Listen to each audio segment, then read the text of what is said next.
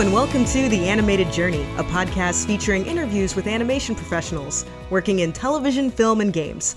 I'm your host, Angela Ensminger, and it's the summer, which means summertime conventions. That's right, it is convention season.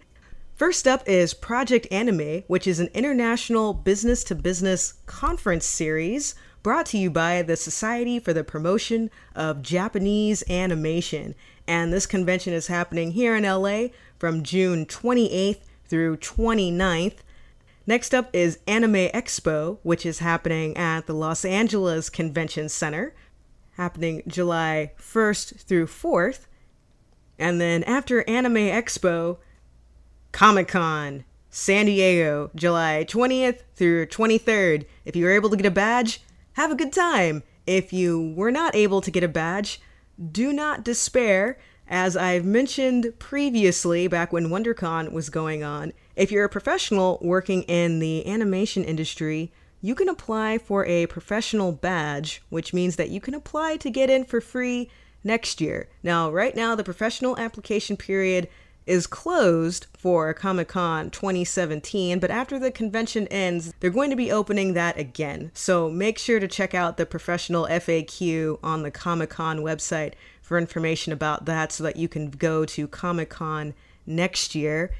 And then July 30th through August 3rd, SIGGRAPH 2017 will be going on. It's going to be the 44th annual SIGGRAPH conference on computer graphics and interactive techniques. So, for all of you out there who are interested in computer graphics, visual effects, computer animation, this is the conference for you. So, make sure to check that out.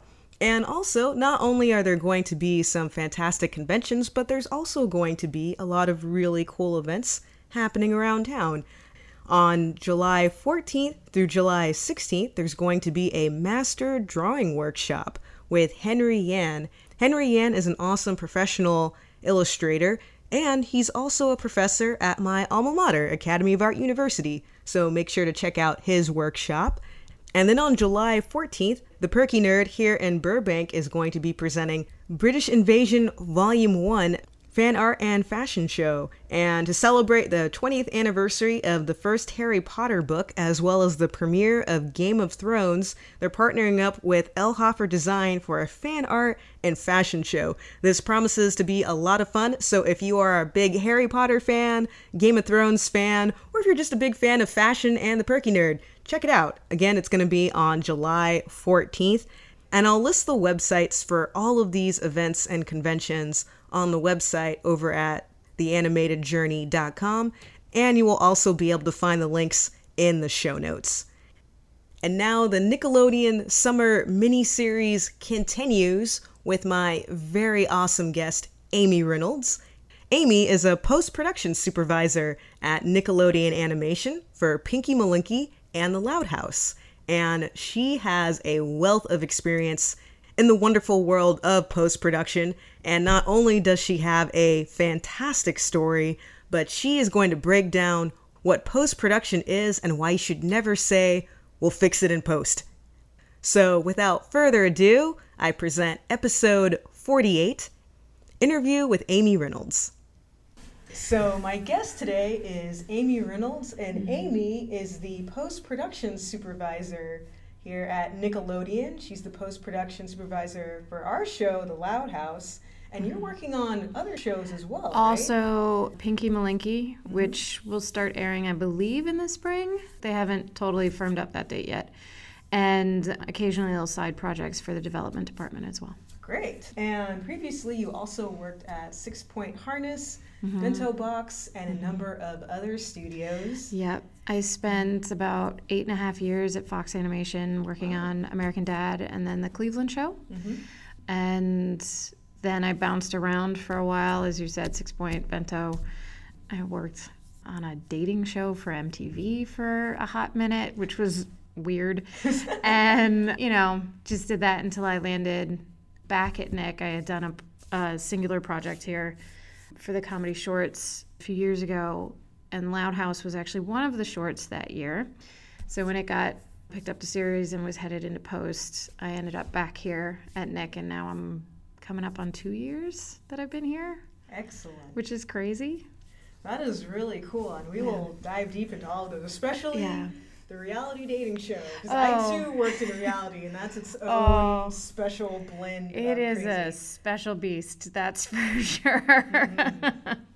So, Amy, I always like to Mm-hmm. ask people about their origin stories. So, where are you from originally? I am from Montgomery County, Maryland, right outside Washington D.C. Like you could pretty much spit on a monument from from where I grew up. Not quite, but it's not quite. I can see Alaska from my house, but it's close. And born and raised there. My dad worked for the government. My mom was a teacher, so you know it was a perfect environment for them and for us. And I ended up going to college, uh, Emerson College in Boston which is a performing arts communications based college. Uh, So your majors are film, television, uh, radio. At least it was when I was there. I don't know if it's still a major. Maybe podcasting. I don't know. Com disorders, which was like speech pathology, speech therapy, all that stuff.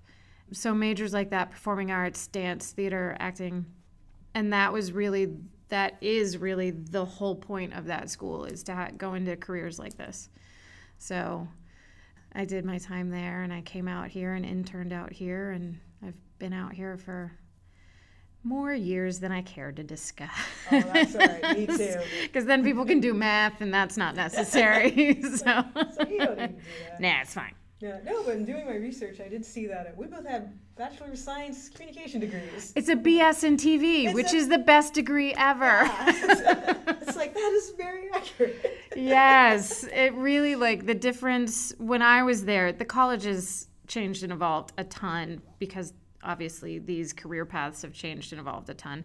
But it was like the difference between taking a language class or a science class, one got you a BA and one got you a BS. I was like, I'm not going to be exceptional at either. I want a BS because it's a BS in TV.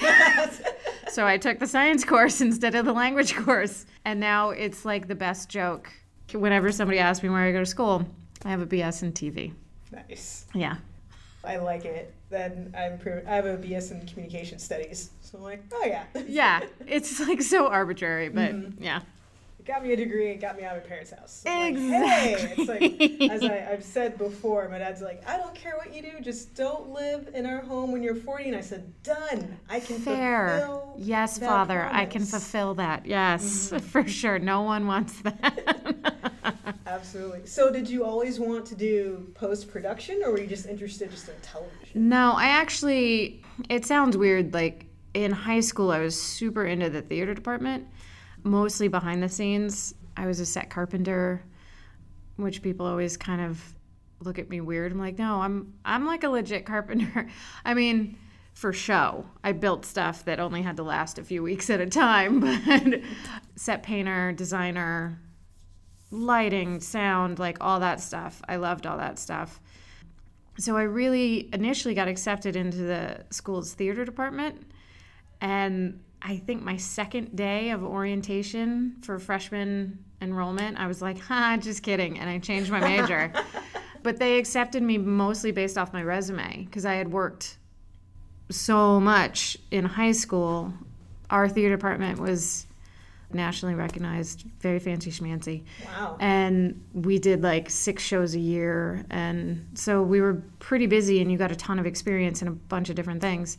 And i would have loved to have made a career out of the theater but i knew at some point i wanted to pay bills without having to negotiate with people. So you know theater life is rough and i have friends that have made careers in the theater and i've seen how hard it was for them and so I felt pretty good about changing my major. And TV for me was kind of a way to fulfill the desire to do theater with more permanence and a little bit more stability. So I mostly went into it just wanting to work in that arena, not really knowing really that much about it. And I left school thinking I was going to be Stephanie Spielberg and take over the industry and change everything. And yeah, yeah right. So that never happened. And um, you know, but then I started working and I started learning like what it really means, not this theoretical stuff you're doing in school where everybody wants to help you all the time, but like what it means to actually be a working person who has to pay their dues and learn and push and strive. And um, I didn't even really know that much about post production for a long time. And then as I started to learn it, I always saw the value in it, but it was hard to understand. It's hard to understand until you do it. And then I sort of tripped and stumbled into it. And I mean, there are parts about it that I really like, and there are parts about it that just, you know. but I think that's true of any job, mm-hmm. really. But I get to wear jeans and sneakers to work, so my life is not so bad. Yeah. I do like our dress code here. And that's yeah. like, come clothed. Yeah. Basic, you know, a shower would be good. Mm-hmm we would prefer that. But, you know, do what you got to do. Just yeah. show up, get your stuff done. They even have showers here, I found out. Yeah, one. oh, there's one. one just okay. one. Well, there's one for each gender or gender assigned bathroom. So whichever bathroom you would use, I suppose. I'm not going to judge. You do you. well, so how does how did you stumble into post production? What were you doing beforehand? I stumbled into animation first. and that was purely like the stuff I was working on. I knew I didn't want to keep working on. I just started looking for jobs and I happened into an office coordinator position for an animated show. Didn't know anything about animation at all, other than it was entertaining. So I worked that show, and that was back when UPN was still a network. I remember that. That was a million years ago. Platypus Man. I remember, and Voyager were like the two shows. That oh, had. Voyager! Heck yeah, Voyager yeah, yeah, yeah, yeah. I think Platypus Man lasted yeah. for half a season. Yeah, maybe? I don't know that I, one, but yeah. yeah, that yeah. Well, you know, it successfully merged with the WB network and is now the quite delightful CW network. But that job, like my job requirements, were not crazy challenging. So I took as much opportunity as I could to just ask people questions and literally like a little kid just go, "What's that? What are you doing? Why? What does it mean? Why that way? Why wouldn't you do it this way?" And I just harassed the crap out of the like 20 people that I worked with and learned as much as I could. That job ended not entirely because the network failed, but not failed, changed.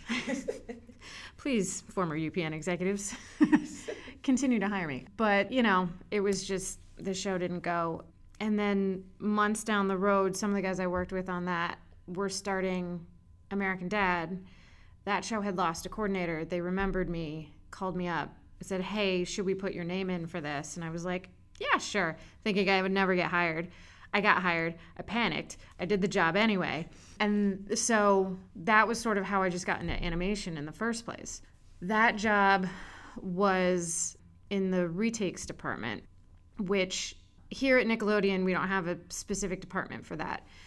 But just so everybody kind of knows what it is, retakes is revisions for animation, basically. So when you get your animation back from whoever's it's usually overseas, but whoever's doing the initial animation, you get it back and you make notes, like things that work, things that don't.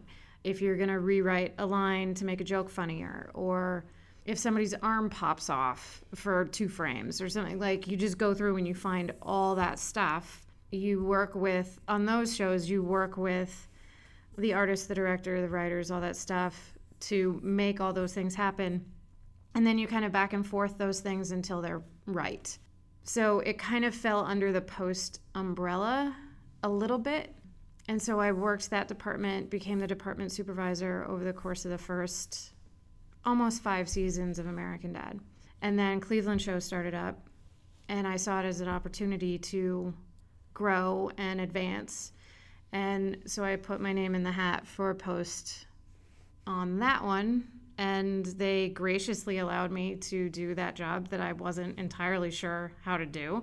But I did it in a safe space because I knew American Dad, Family Guy, and Cleveland Show they they share production space. So the people that had my job on those other shows were down the hall and they already knew me. So it was really the best way I could have transitioned into a job I didn't know how to do because I had a lot of people I could go to and be like, "I'm gonna what now?" and uh, and they would answer, and and so that's sort of how I evolved into working post. So it's it was a little bit of a trip stumble, but I knew I wanted to keep learning and challenging myself, and post was a good way to do it. Very good. Hmm. And I'm curious. I mean, this might not apply, but is there a difference with doing post for like a primetime mm-hmm. animated show versus like a children's animated show? Oh, yeah. Yeah, they're structured differently. I mean, some things are universal. Some things about post are the same if you're doing a documentary, if you're doing a sitcom, if you're doing animation. There are some universal truths. There are certain steps in the process that everybody's going to hit. Where they hit them and how they hit them change. But everybody's going to, you know, finalize picture. Everybody's going to go to a composer or sound editor and have them do their work. And there's certain things you have to do to prepare for that. And so, like, those are kind of universal truths, no matter what your format is. But within that, everybody does everything different from show to show, from adult content to kids' content. Some of it's money. the primetime shows have more. And so they can spend more time on making fixes. And they can spend more money on literally having every musical note composed for every episode, having more Foley done, having, you know, all that stuff. So just the time and detail can change. When you don't have a ton of money, you kind of have to figure it out. Like, how do we get what we want without spending money? And there's also just a matter of, for music for the prime time, we would get needle drop, we would get published music and pay to use it can't really do that here because we don't have that kind of budget. So we're not negotiating those fees and doing all that stuff. We also talked about poop a lot more. there was a lot more um, blurring out of things that we weren't allowed to show. You know, stuff like that made it a little different as well. We don't do that much as kids kids programming, really. Not as many uh, fart jokes or inappropriate remarks on the program. Mm-hmm. In the office, maybe. Depends on what everybody's comfortable with. so those are the main differences, I guess. Okay. That is good. And now yeah. diving deep into it, you kind of touched on this, but mm. what exactly is, is post? Post. Yeah. That is the magic. Because I've even asked people like, you yeah, know, here nobody knows. Like, how does you know, because when I first got here, they're like, all right, this is the production pipeline, mm-hmm. and here's pre production, then here's post production, and then post. I'm like, oh, tell me about post. And they're like, well, I'll stop. like, we just give it to Amy, and she just makes it happen. Yeah, that was yeah. essentially it. They're like, you should ask Amy. And I yeah. Thought, you know what? I will. Yes. sort of the easy, like, cocktail party definition I always give is, as I said, everything from when the initial art is completed to when it airs. All those steps in between are considered post. So going through and making the correction, working with the editor to make sure that the show gets put together with the right audio and all that stuff. Coordinating with whoever needs to, like on our show, it's our executive producer. On some shows, it's their supervising director.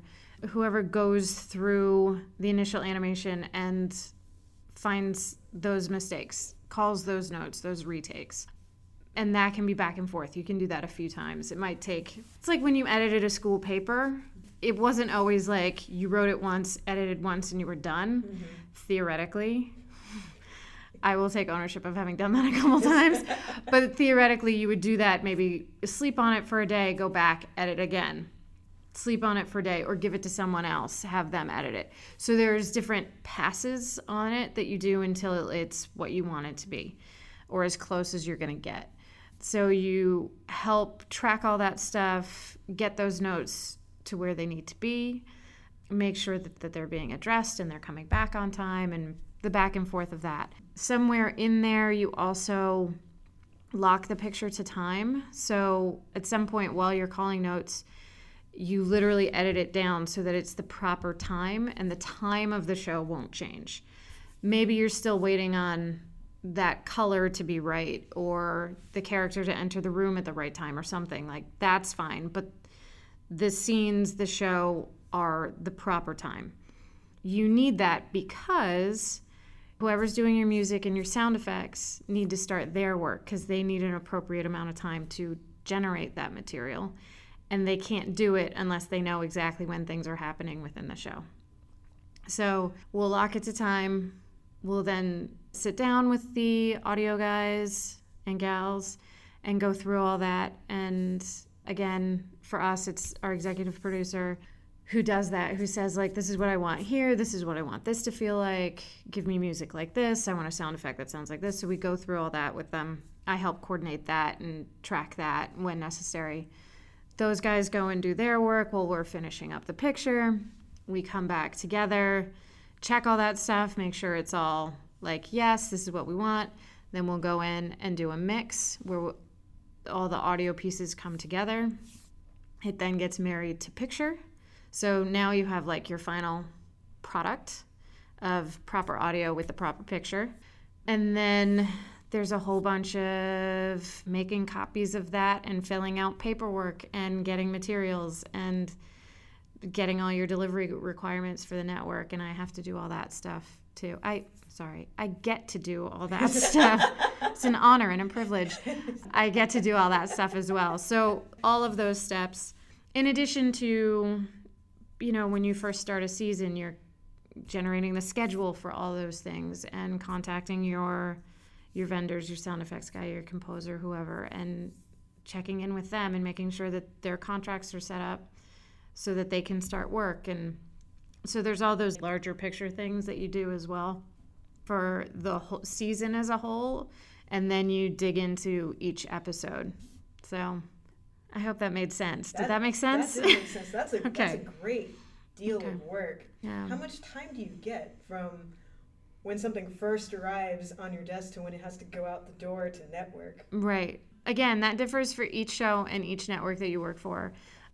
Usually that's determined before I even come into the picture because that's part of the budget that the line producer has to do is to figure out like how much time they can afford to give to post kind oh, of wow. on these shows on the kids programming end of things it's six to seven weeks between getting that work print that first version of the animation back to handing it over to the network but you're doing more than one at a time because they're sort of staggered on top of each other. This would be easier if people could see my hand gestures, but they're like staggered on top. I'm like so Italian right now.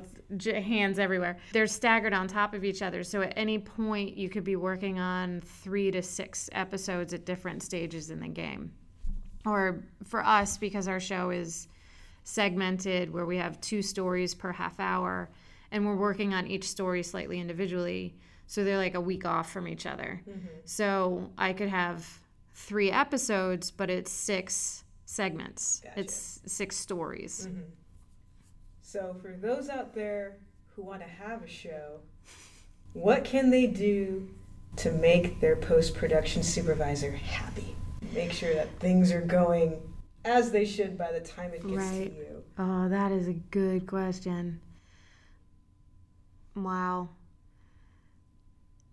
never utter the phrase we'll fix it in post because that is so annoying because you should fix it before it gets to me. I mean obviously the whole point of not the whole point but part of the point of post is to like fix your mistakes or fix the things that aren't working. They're not necessarily mistakes but just you know until all the pieces come together sometimes you don't know. But a lot of the time and this is certainly not the case on anything i'm working on right now but a lot of the time people will just sort of like throw pieces together without thinking about what they're going to look like once they're on top of each other mm-hmm. metaphorically on top of each other. And then we get into post and like this is a mess. I'm like well that's not our fault. Like you should have looked at this stuff together before you sent it. So there's that. That's always really helpful when people think about what condition it's going to be in when it gets to post and like sort of plan for that. Another thing is, and I I've said this to so many like PAs and interns that I've worked with is spend a little time in the department so that you understand what it's there for and you can appreciate how it's helping the show. A lot of the time, and this is true of every format I've worked on reality, scripted, animation, everything people don't know why post is there. And so they kind of dismiss it. And sometimes even forget about it. I have other friends who are post managers and post supes, and they'll, you know, shoot me an email and be like, "Yeah, my my whole crew went to a party the other night, and no one told us." Aww. Because they forget because it's so detached from what the majority of the crew is doing and it literally it's just get it just gets handed off and then nobody touches it again until it airs. And then they're like oh our show. But there's a whole process and a group of people working on it. Damn it. Invite them to the party. So that, that's really sad. It kind of is yeah. but i also kind of understand it because you have 50 people working in production and you have six working in post. And they are especially animation or something like production ships it off. It's being handled overseas for a certain amount of time. It comes back and then post is handling it. So they're pretty removed from it by the time it even gets to us. So i kind of understand it but that's why i would love for people to actually like ask these questions to understand what it is because without post your show never gets to air. So it's really vital it's a really vital part of the process, and people don't understand it. And it's, you know, it's sort of like going to a doctor, and a doctor gives you a diagnosis, and you just go, okay. And you never ask a question like, how did, what does this mean? How does this affect my life? What should I do about it? You wouldn't do that. So it's it's that same sort of like to get the full picture of what this means you have to understand at least a little bit about post. Mm-hmm. So if more people could do that, they'd be more appreciative of it, and that would make us feel better. yeah, absolutely. Especially, yeah. I mean, you're right. There's no show because mm-hmm. y'all have to assemble everything together. Mm-hmm. So it would just you'd make a thing and we'd never see it. Yeah, and I'm telling you, this stuff with no music and no sound effects, real boring. Oh yeah. Real boring. and with the mistakes in, yeah, yeah, it doesn't doesn't make anyone look smooth no. when someone's face pops off because that happens sometimes. Oh my gosh. Yeah, I mean it's just you know a glitch in the render or whatever, and you're like, um, what happened to that character's mouth? like, oh yeah, no, it's gone. We should fix that. You yeah, know? I've, I've seen that before where it's like um, eyes and everything are kind of detached, so uh-huh. they're kind of floating in space. You go, yeah. and everybody just goes, ah. Yeah, so and God, if you hit pause at the right moment, you're like, oh, God, yeah. what? Ugh. All their teeth are outside. It's a monster. yeah, exactly, and that's why we uh, go in and find that stuff and fix it. Mm-hmm. So.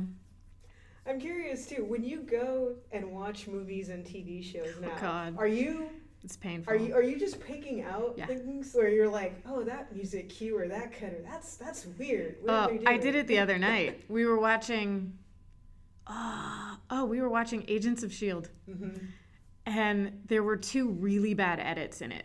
And I I get like live action, you have what you have, and you just have to make it work sometimes. And I get that, but I was like, oh, oh no, that was terrible. They had to have had something better than that.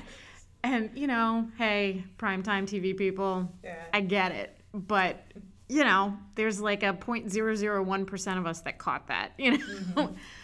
and animation in particular because I was trained to find every single thing that's wrong.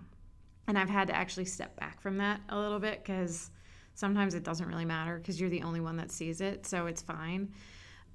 But I was when I was learning how to do this stuff, I worked with people that were very, very diligent and they taught me a lot.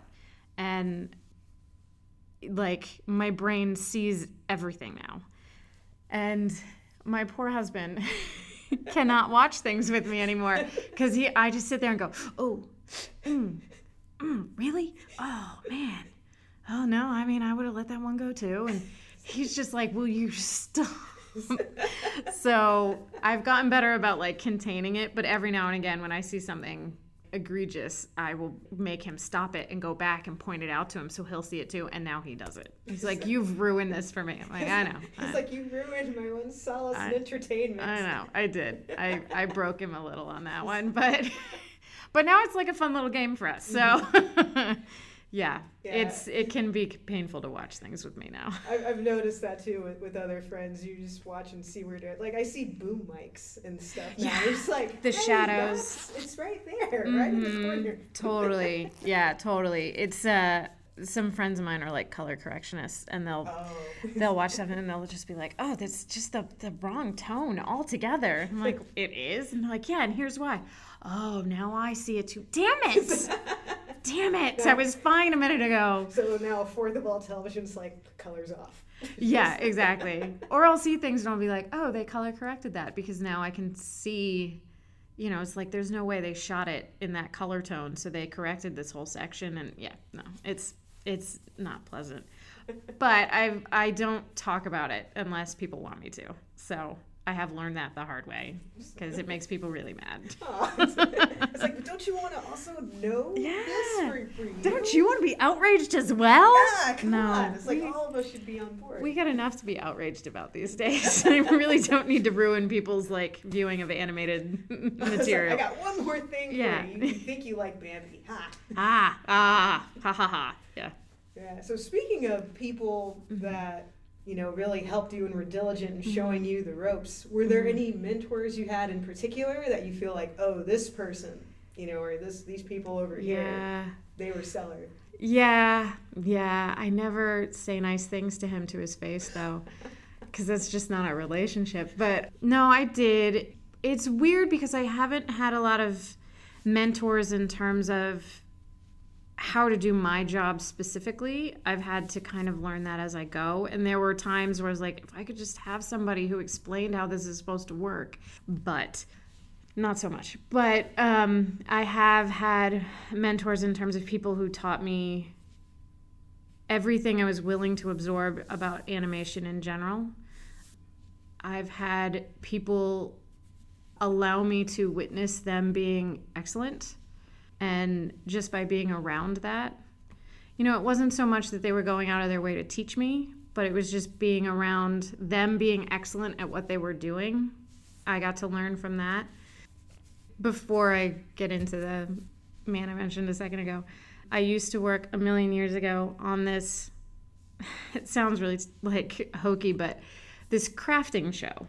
And the host of it had been working in the industry forever. She was just amazing at what she did and just really like top, top notch stuff. And it was for home and garden television. And she was the kind of person that we would go into the booth to record voiceover for taped segments. So, you know, that like voiceover narration of like, this is what's happening and this is what this person is doing. And we had the script for her. And we had this segment kind of roughed out. So we knew this is how much time we have to fit what you're going to say in.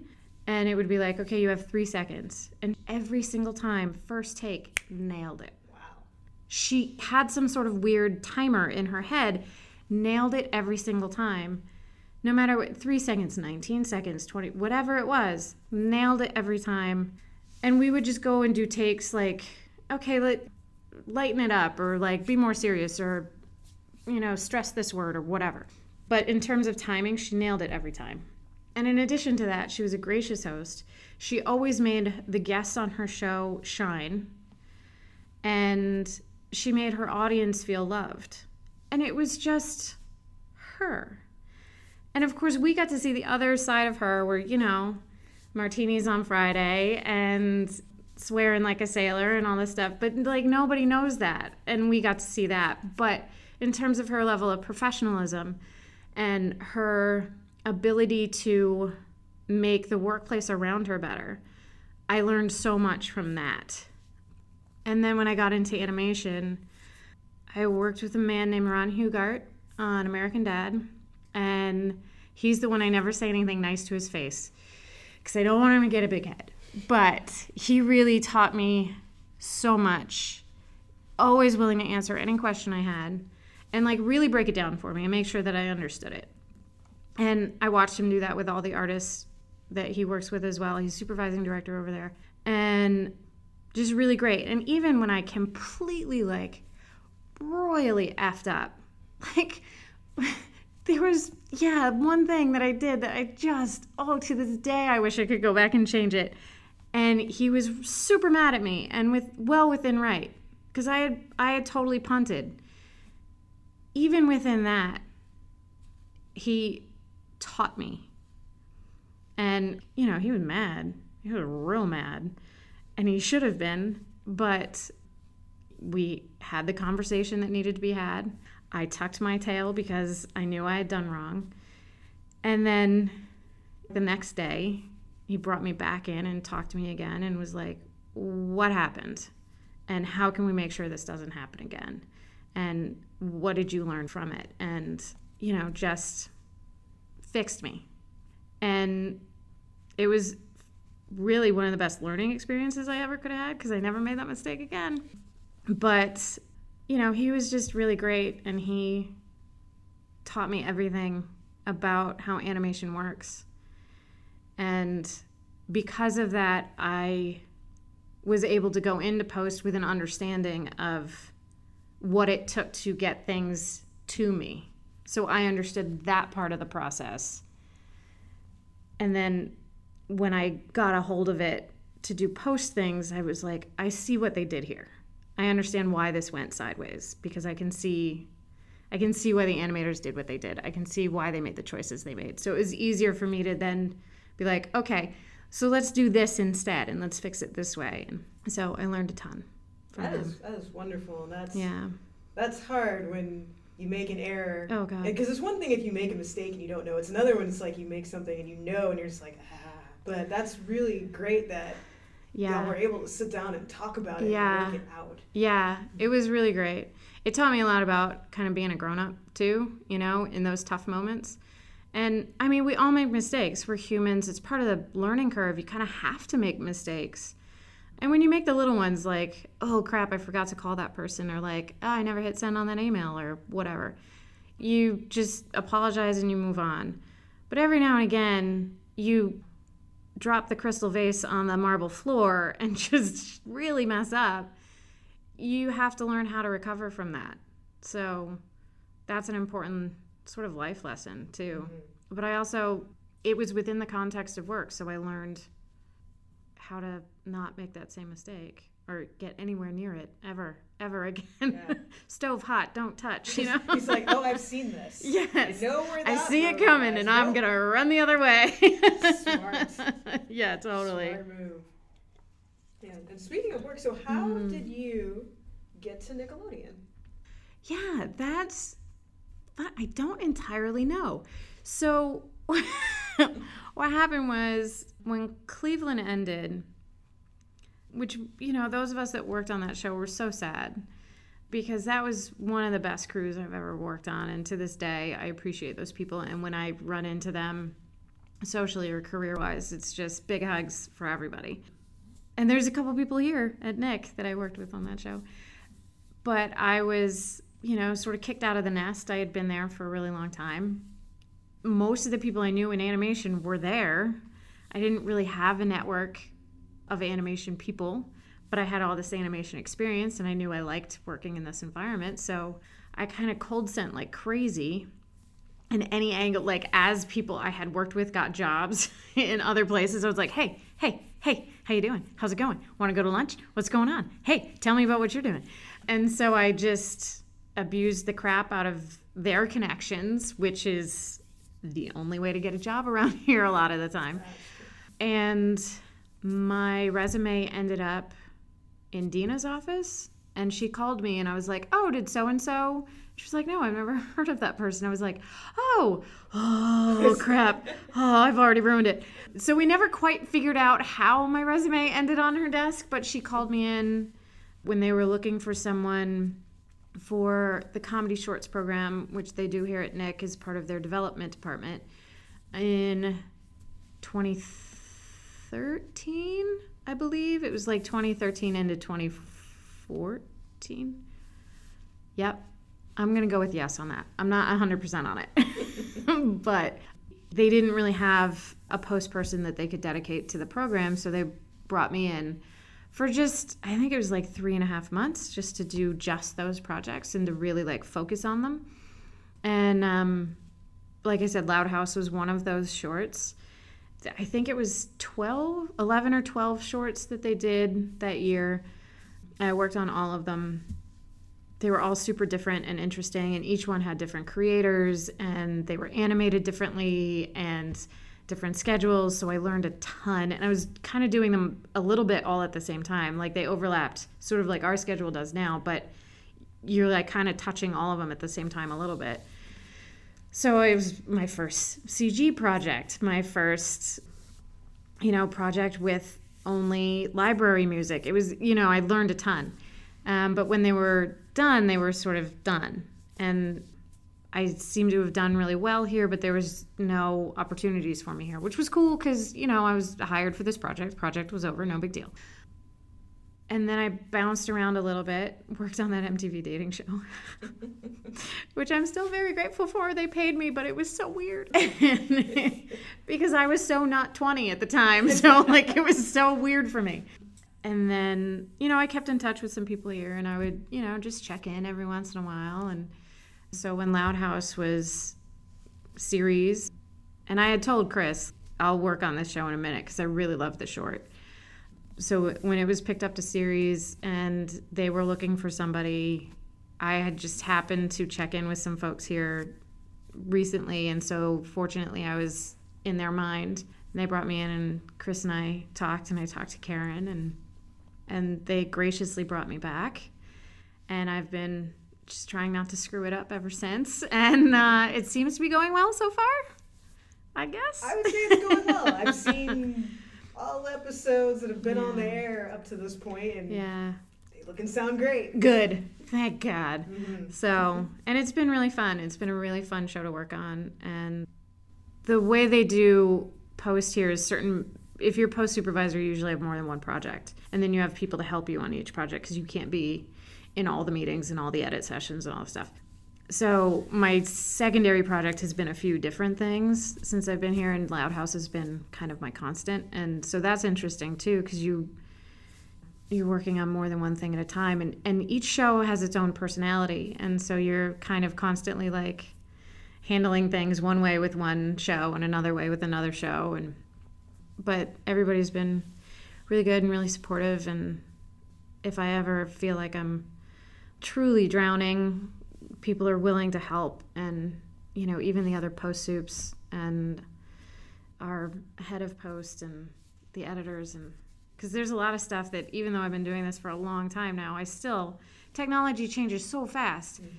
and i'm getting older so it feels faster to me than it does to someone who's just starting out. And so these terms will get thrown at me and i'm like oh yeah totally that thing yeah. And then i walk down the hall and go what is that thing that the thing and the, what this what? What do it help help help. And uh, people have been really cool about me doing that. Thank god. This is the only thing keeping me afloat. So yeah so it's been a really good work experience for me here. That's fantastic. Yeah. What programs do y'all use to get things done? Well we our audio stuff is all done in pro tools and we edit on Avid, which is kind of an industry norm for the most part. Live action uses it. Everybody uses Avid. And so that's what we're editing on. And yeah, and the audio guys, I don't totally understand what they do. I just trust that they are going to get it done because I can't do that stuff. So I'm like, I don't know what you need to do to make this happen, but please, can I have it by Thursday? I beg of you. And they do, and they're awesome.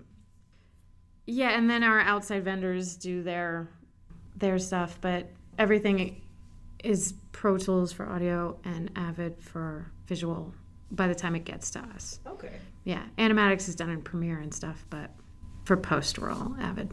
Cool. Yeah. I was curious just how all of that works. I know for while, for a while it was like Avid and Final Cut, but I guess that one's kind of gone by the wayside? Yeah, I think Final Cut, Final Cut Final Cut is still used for certain things. Certainly, Final Cut has become really easy for consumer level stuff. you can get Final Cut on your laptop and mm-hmm. edit your own stuff if you're, you know, smart enough to figure out how to use it. Which again, if you're 20, it just happens in like five minutes. But so Final Cut is still there. It's not as widely used on the broadcast level. Some projects do use it. It's just not the default. Let's put it that way. The default tends to be Avid. Okay, Yeah. interesting. Now, sidebar, that Yeah. dating show. Oh my God. You, brought it up twice, I'm It very was- interested in hearing what it was, was- the show. It was oh god, what was it even called? I don't know. It was it was really interesting job. It was the first job that I worked at where we had multiple editors going at the same time. We had I think six editors in in six different rooms going and an assistant editor and and I was the coordinator, the post coordinator and a friend of mine a dear friend of mine uh, was the post supervisor. So she, again, generosity of spirit brought me on, knowing that I didn't totally know how to do a show like this, but that I was willing to learn. And she just trusted that I would work, like work hard. And it was some take on the dating game, kinda. But so like the dating game back in the day was like you couldn't see the person that you were asking questions of, and you had like three people, and you asked them a bunch of questions, and then you had to decide who to go on a date with, right? So this was like the social media version of that, and you couldn't see these people, so like everybody's faces got blurred out, and the dater er would look at the date datees like social media and then ask them questions about it and then pick one. There was a lot of twerking. Ugh. There was a lot of really questionable twerking.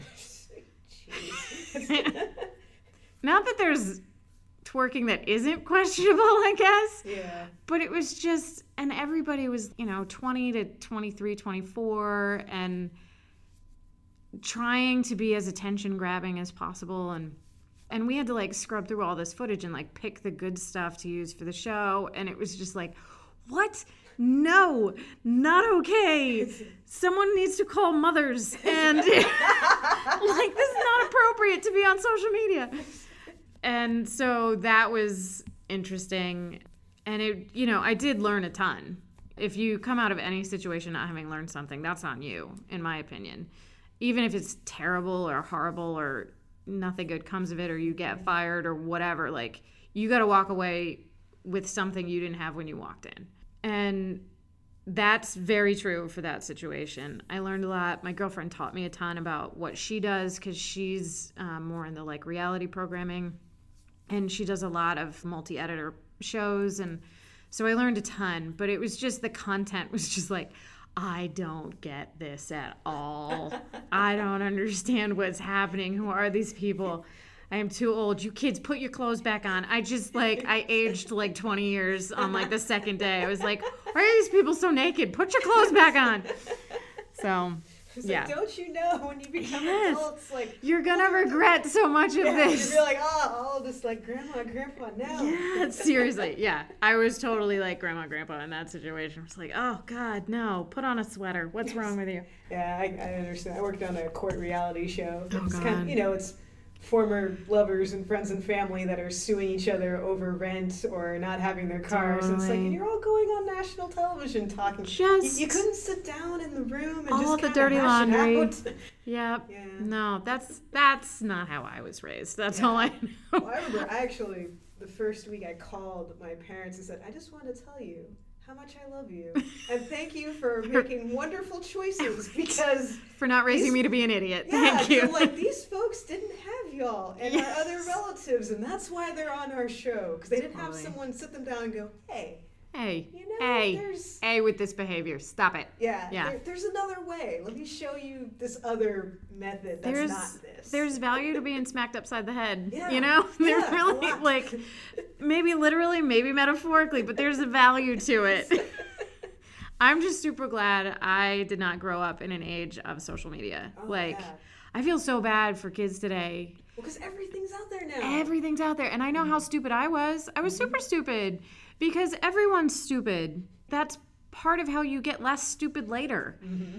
And I'm just so glad that the extent of looking back on that is me and some friends and you know an adult beverage going remember the time and that's where it stops like there's little to no evidence of it so as we age we will remember less and less of it and that's fantastic so yeah i feel bad for my nephews and my niece now and you know it's just it's so much extra pressure it's so much extra pressure Absolutely, because Yeah. everything's out there, and I feel like everyone now it's almost this requirement of you must be known, you must Yeah. be famous, and it's like no, you you don't really. yeah I don't have to know what you did. and i feel too that's i think that's reflected too in career path too. Like i feel like kids feel like they need to know who they want to be way earlier than we did. And like i didn't know i wanted to work in animation. I wasn't i don't work in animation as an artist. It's not a way for me to be an artist and pay my rent, you know, which it is for a ton of people, which is fantastic. It just sort of happened and it's brought a lot into my life and if I if somebody had asked me at like 15, 16 like you have to figure this out now and make a public pronouncement about it and have other people invest themselves in it, I I don't even know. I don't even know. and I feel like that's part of it is kids feel like they need to figure their crap out at a much earlier stage and you really don't cuz you can't control the tide that is going to catch you anyway. So you can kind of position yourself and work towards things, but if the wind shifts, the wind shifts. Like you got to kind of just roll with it. So mm-hmm. I feel bad that kids feel that pressure too. God, I'm so old right now. I'm so old right are- now. You are not. Oh. I think we're about the same age. So you're not at all. kids not- today. I do the same thing. I because I have a bunch of you know younger cousins. I'm I'm the cool cousin now because Nice. I work at Nickelodeon. Oh, yeah. So they're, it's The cool points do go up when yeah, you work but it's here. funny. They yeah. ask me questions like, "Can you do this or that, or can you tell you know Chris?" You know, so I'm like, "No, you guys, it's not quite how it. not- It's not I really don't- how it works. Yeah. but it's cool that you think I have that Yes, kind of power. power. Yeah, totally. No, not at all. yeah, no. Hey, Chris. So I was thinking the whole show. yeah. you should do- no, that's not. Mm-mm, not how that goes. No. But that's cute. Thanks for the thanks for the note. yeah, you know, I can send them drawings and, you know, they get to color them in and they're excited. so I'm Yeah, like, hey, totally. there we yeah, go. totally. That's awesome. Yeah. So, so for Yeah. the younger generation Yeah. out there who are thinking, hey, this sounds mm-hmm. really interesting. I would want to get involved with this. Yeah. What do you recommend for them? Because I don't even know, is post offered in schools? Like post, No. Just not no, just not in terms of what I do. Yeah. In terms of picture editing and sound editing and all that stuff, you can totally get like a proper education in those things. What I do, no. There's no like course for it. God, God, if there had been, things would have been a lot easier. I would have been like way better at it at the beginning. It's really it's project management, which is kind of a universal thing in some ways. Like I talk to friends who work way outside of the entertainment industry, like proper grown-up jobs with like grown-up clothes every day and like meetings where bagels are brought in and like you know, stuff like that. And we'll have the same day all the time because they're running into the same roadblocks just in a different context. So it's a lot of project management, which is tracking of things, keeping appointments, making other people keep their appointments, which is just organizational skills and, and multitasking skills. And so anytime you you do that, you get better at it. The ability to ask questions, listen to the answer, and ask a follow-up question so that you keep learning the more you understand what you're asking people to do, the easier it is to ask them to do it. So, doing things like getting internships, and even if you don't get a post internship, if you have access to a post person and you're interested in it, sit them down, ask questions, eavesdrop, sit in on things, learn stuff. Understanding the tech is really helpful. It's not my strongest point. I'm constantly sort of struggling with that. So, you can do it without being like a tech genius, but the more you understand it, the easier it is. So, asking a bunch of questions about that as well. And really just spending a lot of time learning what not to do is possibly one of the most valuable things I think anybody can do in life in general, but certainly in your career. You work with a bad boss, you learn how to not be that boss. You work with people who are terrible time managers, you learn how to manage time, that sort of thing. So, definitely my my BS in TV was helpful because it gave me a foundation of understanding how things work together. Mm-hmm. My internship back in the day, again, was just access to things. And internships are sort of open doors to bug people and learn about them and ask them a million annoying questions. So take advantage of it. And then just as you start your career, just do everything you can. Learn everything about everything. Again, even if it's not the department that you're interested in, all the departments are interconnected. So the more you understand about the big picture, the easier it will be to focus on your section of it. Mm-hmm. So, and post is really, like I said earlier, it can feel kind of thankless sometimes because people don't understand what you're doing or why. But you really are the last line of defense to make sure that everything's put together right. So it's kind of rewarding to see a show on the air and be like, yeah, if I hadn't done the thing that I did, that would be totally like effed. And it's not. And so, yeah, we fixed it. Yay, go team. And it definitely teaches you a lot, and you have access to really great people. And if you're kind of good at tracking yourself, it's a good avenue to be in as well because a lot of the time nobody's they don't understand what you're doing so they're not like hey try it this way and hey try it that way so you have to like figure out here's what's going to work for me and still get everybody what they need. And so for people who are suited to that, not better or worse than anything else, it's just everybody has their strengths. It's a great avenue to go in for that as well. That is that excellent. made sense. That makes total yeah. sense, and that's that's good to know because like mm-hmm. we kind of talked about earlier, I think even before the interview, post is just something that just not a lot of people know mm-hmm. about. And mm-hmm. that's why I wanted to talk with you specifically because yeah. I thought Amy is awesome and she works in post. So this is great. So people will finally know what this is and know that this is a career path because that's mm-hmm. the, that's the other thing a lot of people think i love animation but i can't draw. I guess yeah. i can't have a job in it. Yes you can. Yeah There's you totally can.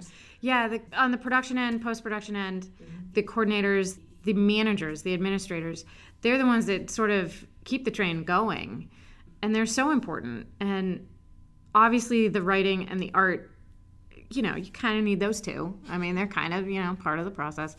But if somebody wasn't getting things from a to b to c to d it wouldn't mean much so there's a way to have a creative career and not be an artist and these jobs are one of the ways to do that that is fantastic. I sounded wicked profound right there. That yeah. was pretty good. I'm pretty proud of that one. Yeah, I'm proud of you too. Yeah, that, that was great. That was great. So my last question for you is, you mm. do some wonderful volunteer work. Mm. So I wanted to give you an opportunity to talk oh, about yeah. that. So. Okay.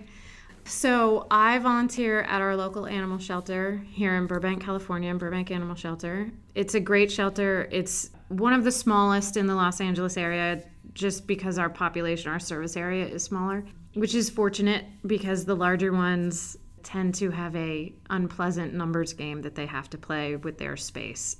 But I love our shelter. I love our staff. I love our volunteers. And you know, we're a publicly funded shelter and we just do everything we can to get our animals placed into fantastic homes. And as a volunteer there, I work mostly with the dogs because I kind of understand them more. Like I had a dog growing up. I've never had cats in my house, so they're still an enigma to me. I've learned a ton and I enjoy them way more now than before. I was like, why why are cats biting me when they're happy? I don't understand. So I've learned a lot. I've learned a lot about bunnies. I've learned a lot about all the like weird random animals that come through. And we spend a lot of time and effort trying to make sure that they get placed into the perfect home once and we never see them again. Like the goal is to never never see them again because they're happy where they are.